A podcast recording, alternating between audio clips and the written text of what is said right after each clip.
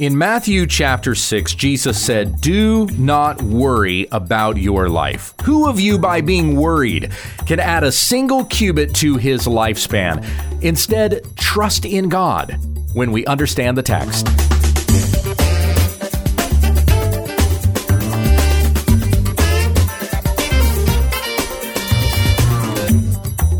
Many of the Bible stories and verses we think we know, we don't. When we understand the text is committed to teaching sound doctrine and rebuking those who contradict it. Visit our website at wwutt.com. Here once again is Pastor Gabe. Thank you, Becky, and greetings, everyone. Now then, where were we? Picking up where we left off last time in the Sermon on the Mount, we're in Matthew chapter 6 beginning in verse 25. I'll read through verse 34 out of the Legacy Standard Bible. Hear the word of the Lord. For this reason I say to you, do not be worried about your life as to what you will eat or what you will drink, nor for your body as to what you will put on. Is not life more than food, and the body more than clothing? Look at the birds of the air, that they do not sow, nor reap, nor gather into barns, and yet your heavenly Father feeds them. Are you not worth much more than they? And who of you, by being worried, can add a single cubit to his lifespan? And why are you worried about clothing? Observe how the lilies of the field grow. They do not toil, nor do they spin. Yet I say to you that not even Solomon, in all his glory, clothed himself like one of these. But if God so clothes the grass of the field, which is alive today and tomorrow is thrown into the furnace, will he not much more clothe you? You of little faith. Do not worry then, saying, What will we eat, or what will we drink? Or what will we wear for clothing? For all these things the Gentiles eagerly seek. For your heavenly Father knows that you need all these things. But seek first his kingdom and his righteousness, and all these things will be added to you. So do not worry about tomorrow, for tomorrow will worry about itself. Each day has enough trouble of its own. So it's been over a month since the last time we were studying in the Sermon on the Mount, but what we had last read was Jesus saying, Do not store up for yourselves treasures on earth, where moth and rust destroy and where thieves break in and steal. But where should your treasure be? Your treasure should be in heaven, where your treasure is, there your heart will be also. And the way he concluded that section was by saying no one can serve two masters. You cannot serve God and wealth. And so it's in light of that instruction, he says, For this reason, I say to you, do not be worried about your life. And then what are the two things that he says not to be worried about? He talks about food and he talks about clothing. How do you get food and clothing? Well, you buy these things. You have money that you purchase them with. So he has previously said you cannot serve God and wealth. Don't put your trust in those things, in earthly treasures that moth and rust destroy. So then verse 25 begins For this reason, I say to you, don't be worried about your life. If you're worried about those material things that you need, and beyond food and clothing, you even long for and pine for those things that are maybe not necessary for you to live. You think they're going to make your life more comfortable, but Jesus sticks with just the basic things here food and clothing. We all need food and clothing. So if you're not to worry about this, then certainly you're not supposed to worry about the other stuff. Now, what does Jesus mean when he says, don't worry? That might seem like a basic enough instruction, but but shouldn't you? Be concerned about what I'm going to eat today or what I'm going to wear? I mean, uh, th- those are actually decisions that we have to make today, especially if you have a family. I've got to feed my family. What am I going to do to make money to be able to feed my family? These are things that we have to think about. So, what did Jesus really mean when he said, don't be worried about your life? Don't be worried about food. Don't be worried about clothing. Well, the word that gets translated worried, in the English language, it gets translated worried. It was originally written in Greek. Of course, Matthew's gospel was written in the Greek language originally. The Greek word is more accurately translated don't be divided. Or you might also understand this as don't be distracted. Those two words really have a, better description of the word that's being used here than I think worry does. Don't be divided over these things. Don't long more for the things of this world than you would long for the things of heaven. And remember what we just came from with Jesus saying, Store up for yourselves treasures in heaven. And what's the main point that he gets to in this section where he says, Don't worry about your life? He says, Seek first the things of heaven, right? Seek first his kingdom and his righteousness. And all the things that you do need on this earth, your heavenly Father will provide for you. So don't be divided. Don't have a mind that is so in this world that it is distracted from the things of the kingdom of God because there are things that we must be doing for God and for his kingdom. We've read about some of those things thus far. Jesus had laid out the law in chapter 5. He had talked about doing righteousness and doing so in a way that is consistent in honor of the Lord, not doing righteousness before men so to receive praise from them. So we had uh, instructions about worship, consistent worship, doing that with a heart that is unto God, and not to have a heart that is after the things of this world, but instead, don't be divided. Even in the most basic things that you need in this life, don't let your heart be going after those things in the world. It's almost like right after Jesus had talked about storing up for yourself treasure in heaven, he then breaks this down to the most uh, to, to the simplest things food and clothing. What might the people who were listening to jesus think he was referring to when he said treasure? What would they be putting in that treasure box? When jesus says don't store up for yourself treasures on earth what would you think about? Whenever you've heard a sermon on this section, or you've heard a pastor stand before you and say, Don't store up for yourself treasures on earth. What goes into that treasure box for you? As you're thinking that through in your mind, what do you treasure? What do you hold most dear? That you might be most devoted to or cling to the most tightly that is here on this earth? What goes into your treasure box? That might be different for everybody. And it could differ according to which tax bracket you're in. Somebody who is in an impoverished level or somebody who's lower class, somebody who's middle class, they're going to stick different things in that treasure box. Somebody who's upper class will probably have a lot wealthier materials that he's going to be putting in his treasure box. That's what he's clinging to the most tightly. But Jesus breaks it down to the lowest level. This reason I say to you, don't be worried about your life. what's the what's the most basic things that you need in your life? Food and clothing. Now I remember one time my wife was in a uh, a women's Bible study group and they were reading this particular section and my wife said something to the effect of Jesus told us not to worry about the most basic things in life and she said food, clothing, and shelter. Now you'll notice that Jesus doesn't mention shelter here, but that God will provide for us all these things food, clothing, and shelter. Those basic things that we need, God will provide those things for us. And there was a lady that was in that group that spoke up and said, No, no, no, no. Jesus never said that he would provide shelter for us.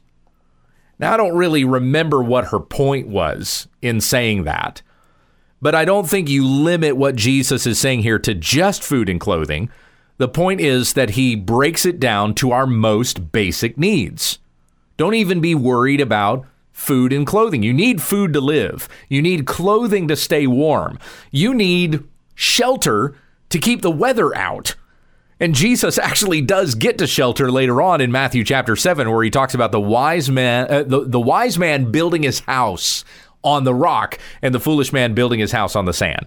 So there is a reference to shelter here, even though it might not directly be in Matthew 6. So it's not limiting this to just food and clothing. Shelter is also a basic need, but even these things, God will provide for us. He'll give us the basic things that we need for our lives. Now, even though you hear me saying that, yes, if you need shelter, He's going to provide for you shelter, don't hear that being He's going to give you the nicest house. As that's certainly not what Jesus is talking about here. He is going to give to us our most basic needs because He loves and cares for us. So, coming back again to verse 25, for this reason I say to you, for this reason, that you should be storing up treasure in heaven rather than clinging too tightly to the things of this world. Jesus says, don't be divided. Don't have your passions divided between earth and heaven. Long instead for the things of heaven. Seek first his kingdom and his righteousness. While you're here on this earth, live in holiness. All the things that you need will be added to you. So don't be divided between earth and heaven. You've probably heard the expression, don't be so heavenly minded that you're no earthly good. Have you ever heard anybody say that before? I remember having a pastor say that to me once. Don't be so heavenly minded that you're no earthly good. And I thought it was profound. I was like, oh, yeah, you're right. I need to be earthly minded enough that I can be heavenly good. In fact, he said that to me too. So that, that's what made me think of it. But I, I need to have an earthly mindset so that I can do good for the kingdom of heaven. My friends, if somebody ever says to you, don't be so heavenly minded that you're no earthly good, that is a lie from the pit of hell. If you are truly heavenly minded, then you will be of earthly good, seeking first the kingdom of God and his righteousness, which we have to be living out here on this earth, right? It's not our righteousness, it is the righteousness of God that has been given to us by faith in Jesus Christ. These are the things that we should be seeking after so that we may be the most earthly good. But the things of this world, don't let your passions be divided into that. Don't be so earthly minded that you are of no heavenly good. That's a good thing to say. That's a good counsel, good piece of advice.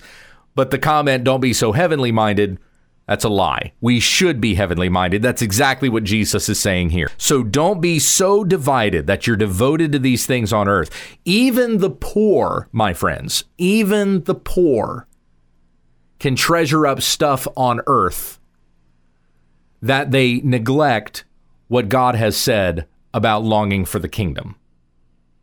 Even the poor can love money more than they love God.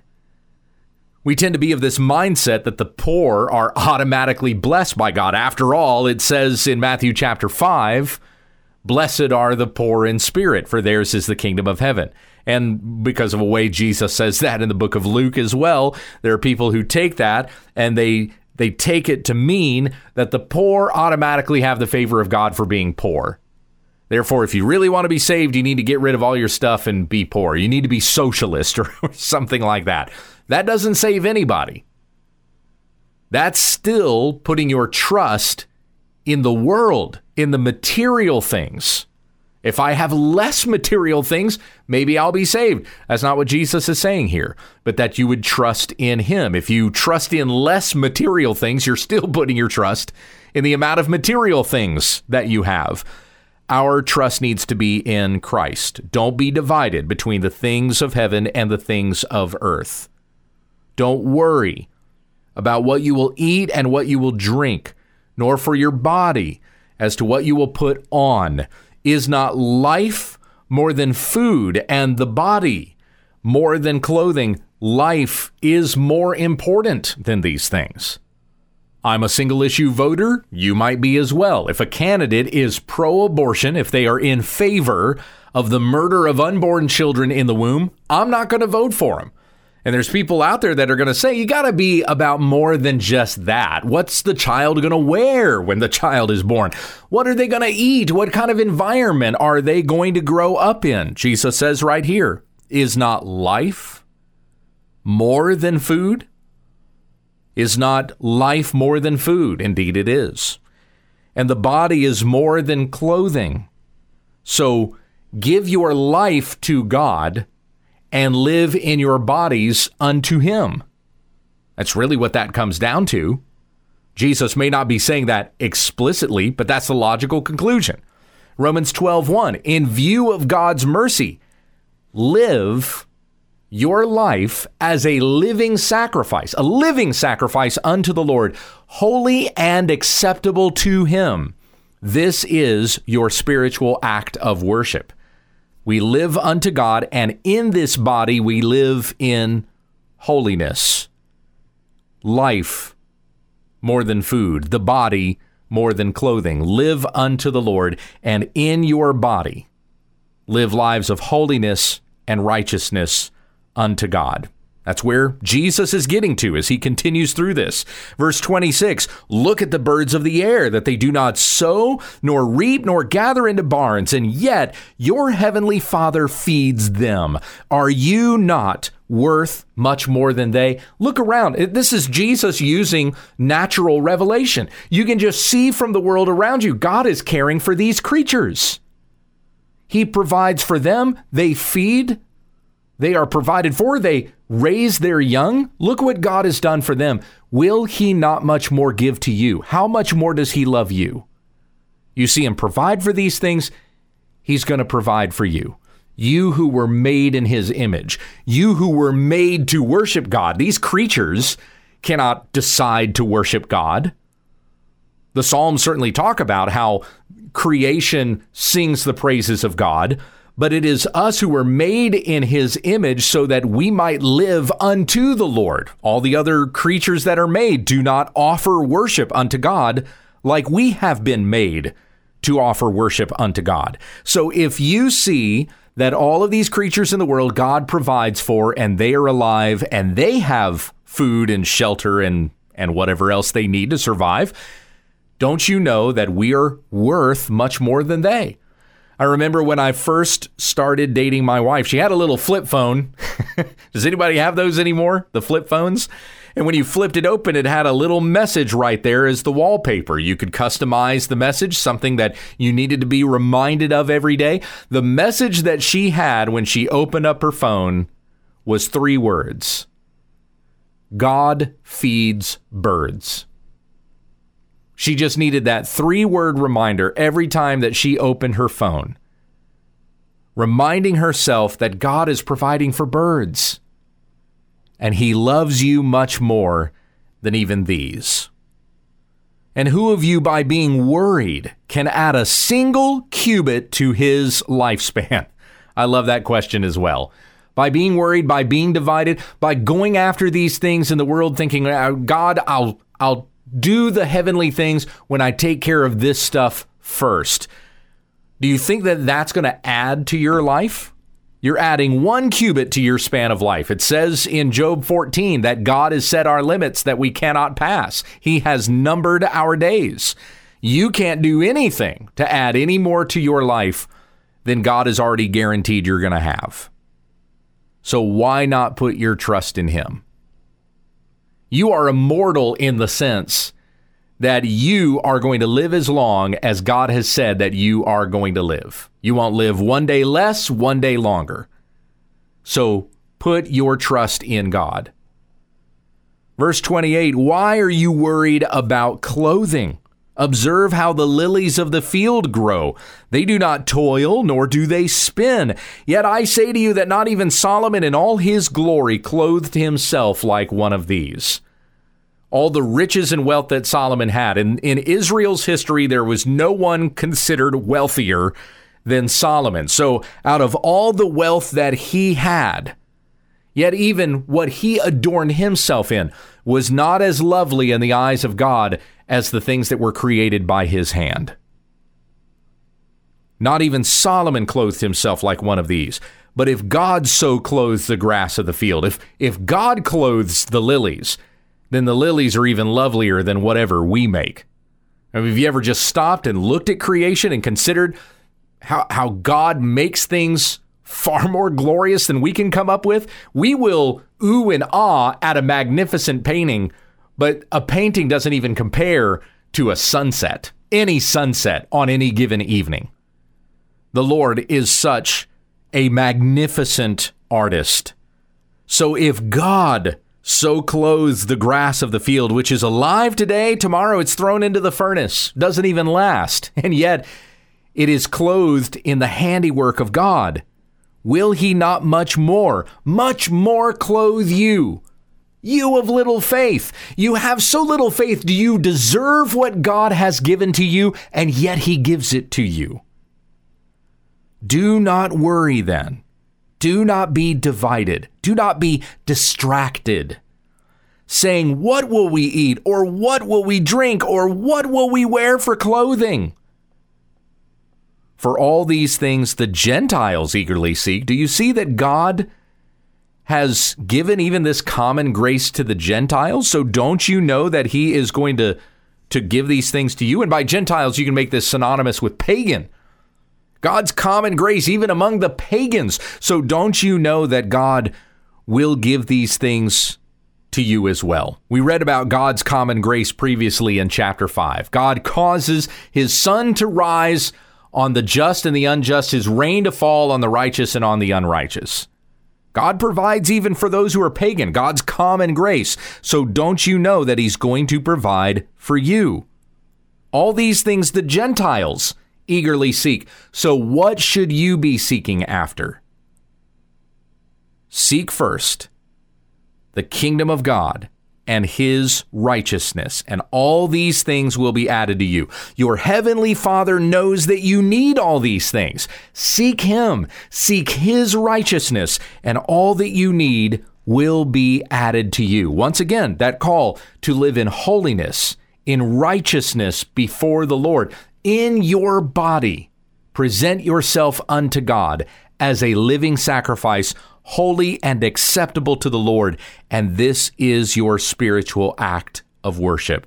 So, Jesus says, verse 34, do not worry about tomorrow, for tomorrow will worry about itself. Each day has enough trouble of its own. I'm going to come back to that thought again tomorrow.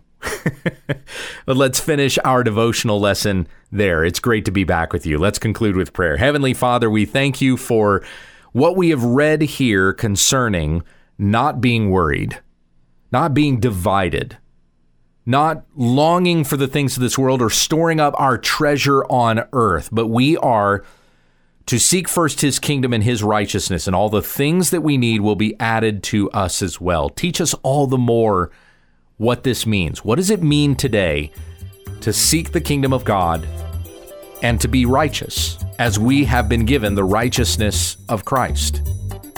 Help us to meditate on the things of the Lord and rejoice in you and be thankful in you, knowing that you have given us all good things in Christ. It's in Jesus' name that we pray. Amen. Thank you for listening to When We Understand the Text with Pastor Gabe Hughes. If you'd like to support this ministry, visit our website, wwutt.com, and click on the Give tab in the top right corner of the page. Join us again tomorrow as we continue our Bible study when we understand the text.